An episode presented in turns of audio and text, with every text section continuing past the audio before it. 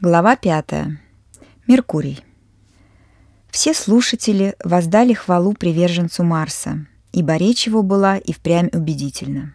Но тут слово взял служитель Меркурия, непревзойденный в гибкости и проворстве ума, которыми наделила его эта планета. Все подались вперед, чтобы не пропустить ни один из хитроумных оборотов, ни один из тонких каламбуров, которых по справедливости ожидали от его речи.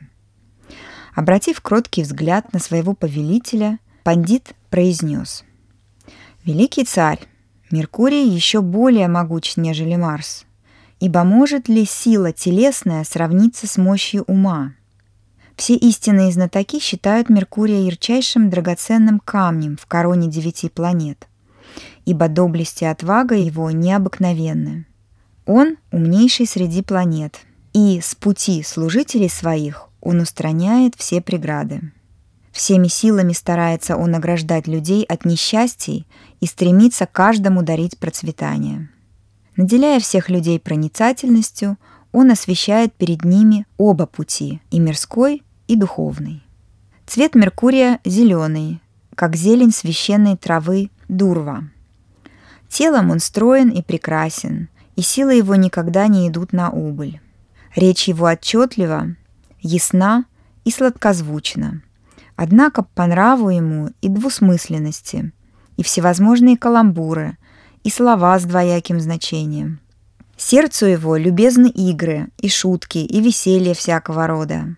Неизменно благоприятствующий, неизменно хитроумный, он вайшья, торговец. Велика мудрость Меркурия, и чрезвычайно искусен он в математике и делах торговых теле человека властвует он над кожей, рассудком и речью. Его металл – латунь, его драгоценный камень – изумруд.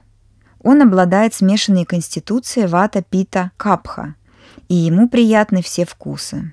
Повелитель севера, из дней недели он управляет средой, а из созвездий – девой и близнецами. Он славен под многими именами – золотоглазый, чарующий, нежный, знающий и пробуждающий. Меркурий – сын Луны. О том, как Луна страдал и сох от чехотки, мы уже слышали. А теперь настало время узнать о причине этой немощи. Закон кармы, о царь, неумолим. Жернова природы перемалывают медленно, но с великим тщанием. И ни одно живое существо не свободно от кармы. Да-да, ни одно, и даже столь возвышенное, как сам владыка Луна. Достигнув зрелости, Луна завоевал три мира и несколько раз совершил обряд жертвоприношения Раджасуя, дарующий власть повелителя. Девять богинь прислуживали ему – Синевали и Куху, богини двух половин дня новой луны, Вапус – прекрасное тело, Пушти – питающая, Прабха – блеск, Васу – превосходное, Кирти – слава, Дхрити – твердость и Лакшми – процветание – но, достигнув славы, какая редко выпадает кому на долю, он сделался необычайно высокомерен и перешел границы пристойного поведения.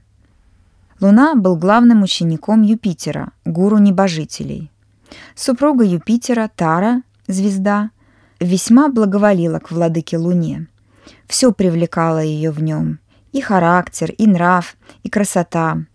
И вот однажды в отсутствие Юпитера который выполнял поручения богов, Тара и Луна бежали. Одни говорят, что они полюбили друг друга, другие, что Тара уговорила Луну, боясь упустить момент, когда она сможет от него забеременеть. А третьи, что Луна силой похитил ее. Как именно и почему они бежали, о мой повелитель, нам неведомо. Но известно нам, что случилось потом. Юпитер, вернувшись домой и обнаружив, что жена исчезла, быстро понял, в чем дело. Несколько раз он посылал к Луне с просьбой вернуть Тару. Тот, однако, раз за разом отказывался уступить этим просьбам, настаивая на том, что Тара ушла с ним добровольно и покинет его лишь тогда, когда присытится им. Эти слова так разгневали Юпитера, что он пересказал их своему ученику, Индре, и тот, в свою очередь, потребовал от Луны вернуть Юпитеру супругу. Луна не уступил и на сей раз. И тогда Индра пошел на него войной. В этой войне на сторону Луны встали владыка Венера, который давно ненавидел Юпитера, и Асуры, демоны-небожители, вечно враждующие с богами. Рудра же, всемогущий владыка Шива, принял сторону богов из любви к своему наставнику Ангиросу, Риши, который был отцом Юпитера. Война затянулась надолго, и великие Риши уже стали опасаться, что близится конец света. Поэтому Ангирос обратился с просьбой к Брахме отчитать Луну и приказать ему вернуть Тару. И владыка Луна вынужден был повиноваться, но Тара к тому времени уже понесла от него. Узнав об этом, Юпитер пришел в ярость. «Ты слабовольная женщина», — сказал он Таре. «Изгони этот плод, посаженный другим, из лона своего, с этой нивы, где лишь я вправе пахать. Клянусь, я испепелил бы тебя за это падение, если бы сам не желал посеять в тебе свое семя. И пристыженная Тара извергла плод из своего лона. Это оказался мальчик, сияющий как золото. Увидев его блеск и красоту, Юпитер и Луна воспылали к нему любовью и стали оспаривать его друг у друга, требуя от Тары открыть истинное имя отца. От смущения Тара не могла вымолвить ни слова, и тогда новорожденный ребенок гневно воскликнул – к чему пытаться скрыть свой грех за ложной стыдливостью? Говори. Наконец, когда Брахма допросил ее наедине, признала она, что отцом чудесного ребенка был Луна. А мальчик этот и был планетой Меркурий. Именно этим похищением владыка Луна окончательно разгневал 26 из 27 своих жен. Создав себе дурную карму, он навлек на себя проклятие тестя и чехотку – а в итоге был лишен потомства от Накшатр. Поистине могущественно действие кармы, о мой повелитель. Поразмыслив недолго, царь Викрама промолвил. Удивительно. Все планеты, что мы называем благотворными, явили нам в этом прискорбном происшествии свою безнравственность. Луна прелюбодействовал с женой своего учителя, а это великий грех который можно искупить согласно законам религии лишь лишением полового члена, после чего виновный должен идти на север, держа в руках отнятые органы до тех пор, пока не умрет. Однако Луна предпочел дать наглый и бесстыдный отпор с помощью Венеры и Асуров, заклятых врагов богов-девов, которым принадлежал сам. Венера, великий государственный муж, вместо того, чтобы упрекнуть Луну за недостойное поведение – встал на его сторону в войне, желая досадить своему врагу – Юпитеру. Юпитер же, гуру небожителей, поначалу признал, что его жена забеременела от Луны, и приказал ей изгнать плод из лона. Но увидев, как красив и умен Меркурий, он запел на другой лад. Он лгал, доказывая свое отцовство, желая обладать таким прекрасным и одаренным сыном. Даже Меркурия есть в чем винить. Не следовало ему так грубо говорить с матерью, ведь без этого прелюбодеяния он никогда бы не родился. При этих словах все слушатели, и пандиты, и придворные взорвались восторженными возгласами, восхваляя проницательные суждения царя Викрамадитии. Довольный этим, служитель Меркурия низко поклонился царю и продолжил свою речь. «Да, мой повелитель, вы совершенно точно определили самую суть дела – и хотя мы ни в коем случае не можем одобрить поступков Луны, Юпитер тоже должен был вести себя более осмотрительно.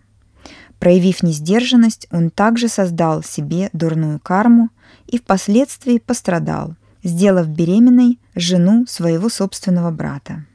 А теперь, о царь, послушай повесть о прославленном потомке богов Меркурии. Первым ребенком Вивасвата Солнца был Вайвасват – чьим первым ребенком была девочка Ила. На самом деле Ваевасват хотел, чтобы первенцем его стал сын, и даже совершил с этой целью жертвоприношение. Когда его ожидания не оправдались, он стал допытываться у жрецов, почему так произошло. И узнал, что жена его Шрадха, Вера, хотела девочку, и поэтому вынудила главного жреца, совершавшего обряд, слегка изменить одну мантру – так на свет появилась Ила. Однако Вайвасват ничего не хотел слушать. Он объявил желание жены незаконным и обратился к Рише Васиштхе, дабы тот уговорил Нараину, владыку всего сущего, превратить Илу в мальчика. Просьба была исполнена, после чего дитя нарекли новым именем – Судьюмна. Но, мой повелитель, судьбу изменить не так-то просто, как имя. Судьюмн вырос и стал красивым и одаренным молодым царевичем. Отправившись однажды на охоту и оказавшись в некоем лесу, он внезапно превратился в женщину, и женщинами стали все его спутники. Слишком поздно Судьюмн узнал, что великий Рудра, владыка Шива, некогда повелел, что всякий мужчина, оказавшийся в этом самом лесу, превращался в женщину, так как однажды, предаваясь здесь любви со своей женой Парвати, он был неприятно удивлен появлением небожителей. Чтобы успокоить смущенную Парвати, он объявил, что каждый входящий в этот лес мужчина, кроме, разумеется, самого владыки Шивы, будет обращаться в женщину. Когда проклятие это пало на Судьюмна и его спутников, они блуждали по лесу в женском облике, пока не добрались до уединенного жилища Меркурия. Меркурий и Судьюмн полюбили друг друга с первого взгляда. У них родился сын, Пуруравас, праправнук Солнца и внук Луны.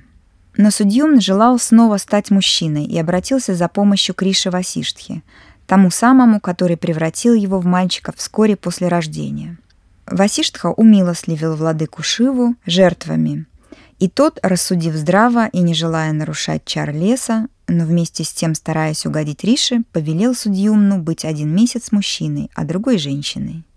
Позже Судьюмн стал правителем всей земли, хотя, как говорится в наших священных писаниях, его подданные так и не смогли смириться с тем, что царь их то и дело менял пол. После долгого правления он отрекся от престола и, доверив царство своему старшему сыну Пуруравасу, удалился в лес и стал аскетом. Случилось однажды так, что боги Митра и Варуна увидели прекрасную Апсару Урваши и так пленились ею, что у обоих самопроизвольно изверглось семя. Из той части семени, что попало в сосуд для воды, родился Агастия – Васиштха же появился на свет одновременно с ним, но из семени, что упало на землю. Негодуя на Урваше, оба великих бога прокляли ее и низвергли с небес на землю, где суждено ей было скитаться среди людей. Затем случилось так, что божественный Народа, который любил улаживать чужие дела, поведал Урваше о прекрасном облике, богатстве, доблести и отваге Пурураваса, ставшего к тому времени великим царем. Пораженная описанием его многочисленных достоинств и ослепленная его красотой, а красотой Пуруравас был подобен воплощению самого бога любви, Урваша полюбила его и предстала перед ним.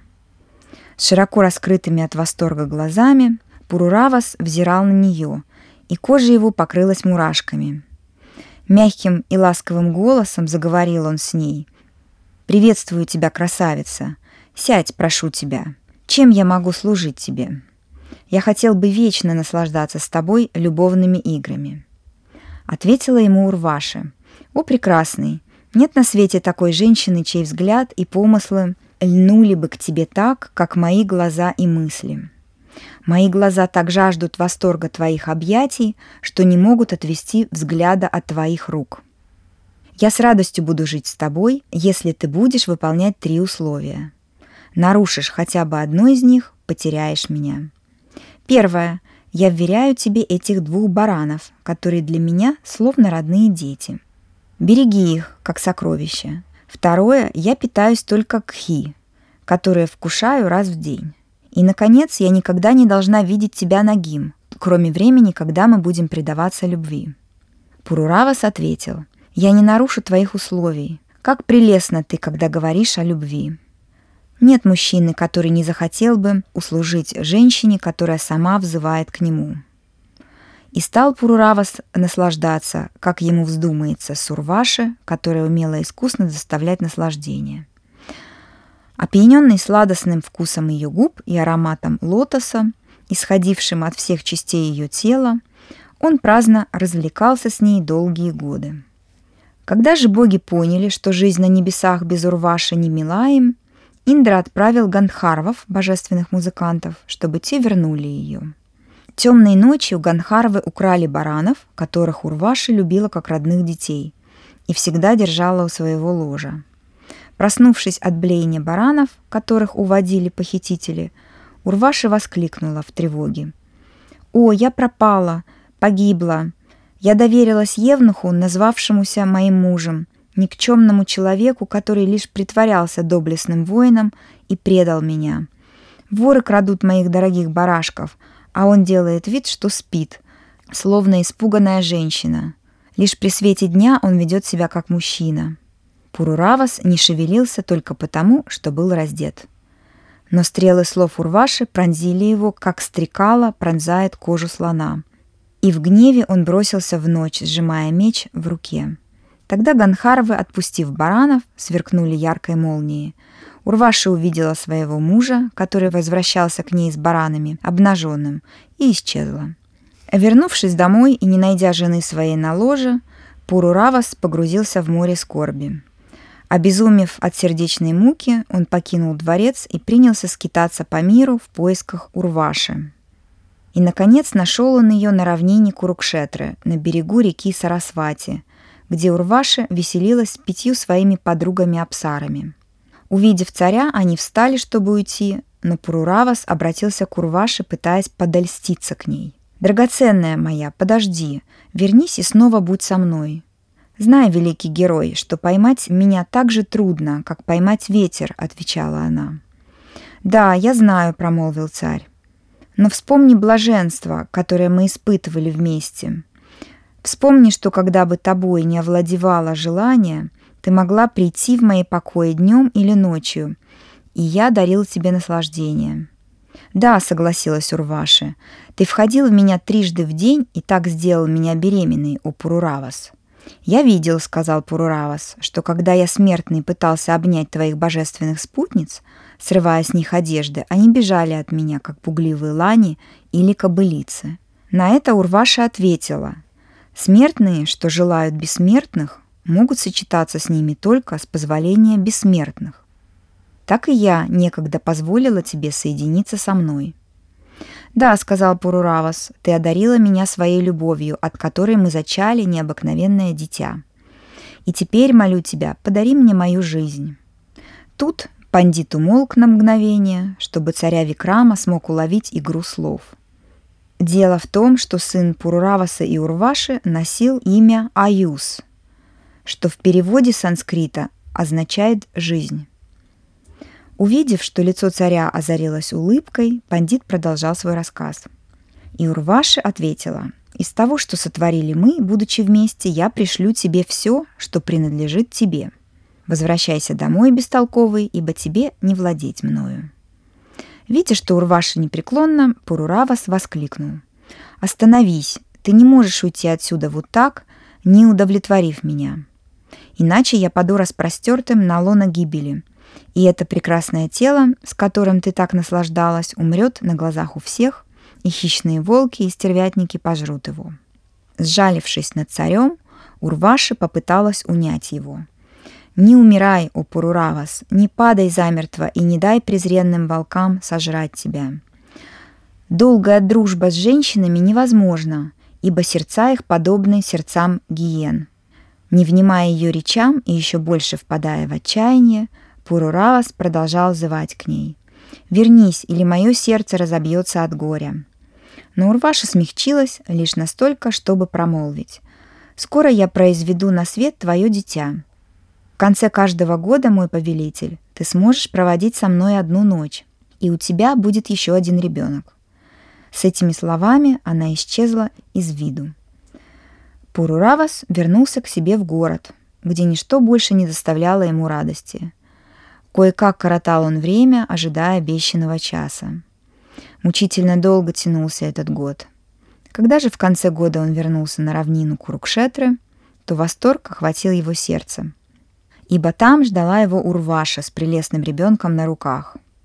В ту ночь они вновь соединились, и, видя, как сильно горюет муж от предстоящей разлуки с нею, Апсара сказала несчастному царю, «Мы не можем быть вместе, потому что ты так и остался смертным. Теперь у тебя есть потомки, дети, которые могут умилостливить богов жертвоприношениями. Ты же можешь умилостливить жертвоприношениями ганхарвов, и они отдадут меня тебе. И тогда мы возрадуемся вместе на небесах». Тогда же царь принялся превозносить и воспевать Ганхаровов, и так угодил им своими хвалами, что они дали ему жаровню со священным огнем для ритуала, совершив который Пурурава смог бы обрести Урваши. Ошеломленный царь схватил подарок и понес его с собой, думая, что это и есть сама Урваша, но вскоре понял, что это всего лишь жаровня. Тогда Пурурава составил ее в лесу, вернулся домой и стал проводить каждую ночь в медитациях на Урваше. Случилось это в начале Серебряного века, Трета-юги. Разуму Пурураваса, погруженному в медитацию, впервые открылись те три веды, в которых содержатся наставления о ритуалах.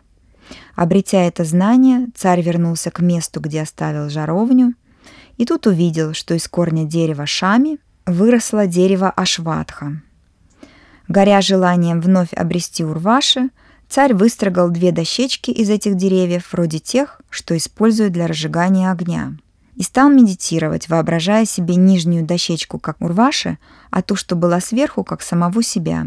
И еще представляя, что между ними крошечное тельце их будущего ребенка. Потирая одну дощечку от другую, он напевал надлежащие мантры. И от этого трения возник жертвенный огонь – Джатаведас, прозванный так потому, что помогает обрести райские наслаждения, и обратился в три священных огня, чьи имена Ахавания, Гархапатия и Дакшина.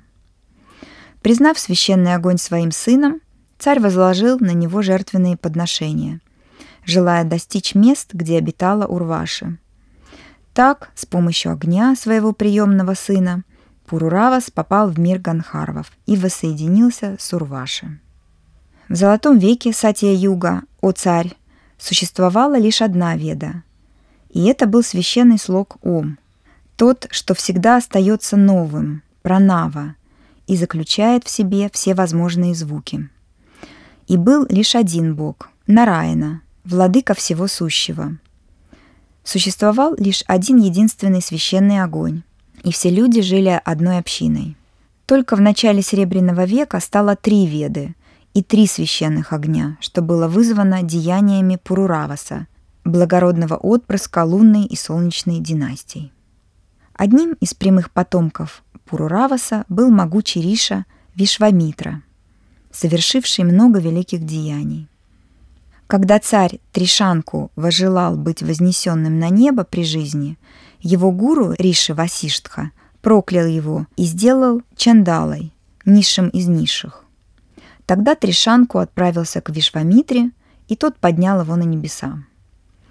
Но едва достиг он небесных врат, как небожители, не стерпев зловония, исходившего от его смертного тела, сбросили Тришанку на землю вниз головой. Вишвамитра остановил его падение на полпути, где он и висит до сих пор вверх ногами, сияя звездой в небесах. Другим прямым потомком Пурураваса был Джахну, который взял в жены реку Кавери. Как-то раз Джахну целиком проглотил благословенную реку Гангу, но Риши извлекли ее на свет. И с той поры Ганга стала считаться дочерью Джахну. Своим предкам почитали Пурураваса и река Кашики и великий Тханвантари, распространивший учение Аюрведы, и Риши Джамадагни – и сын Джамадагни Парашурама, который был инкарнацией самого владыки Вишну. Что может стать лучшим доказательством главенства Меркурия среди планет, чем это достопримечательное родословное? Я склоняюсь в почтении перед этой дивной планетой, образцом непревзойденной красоты и кротости. Конец пятой главы.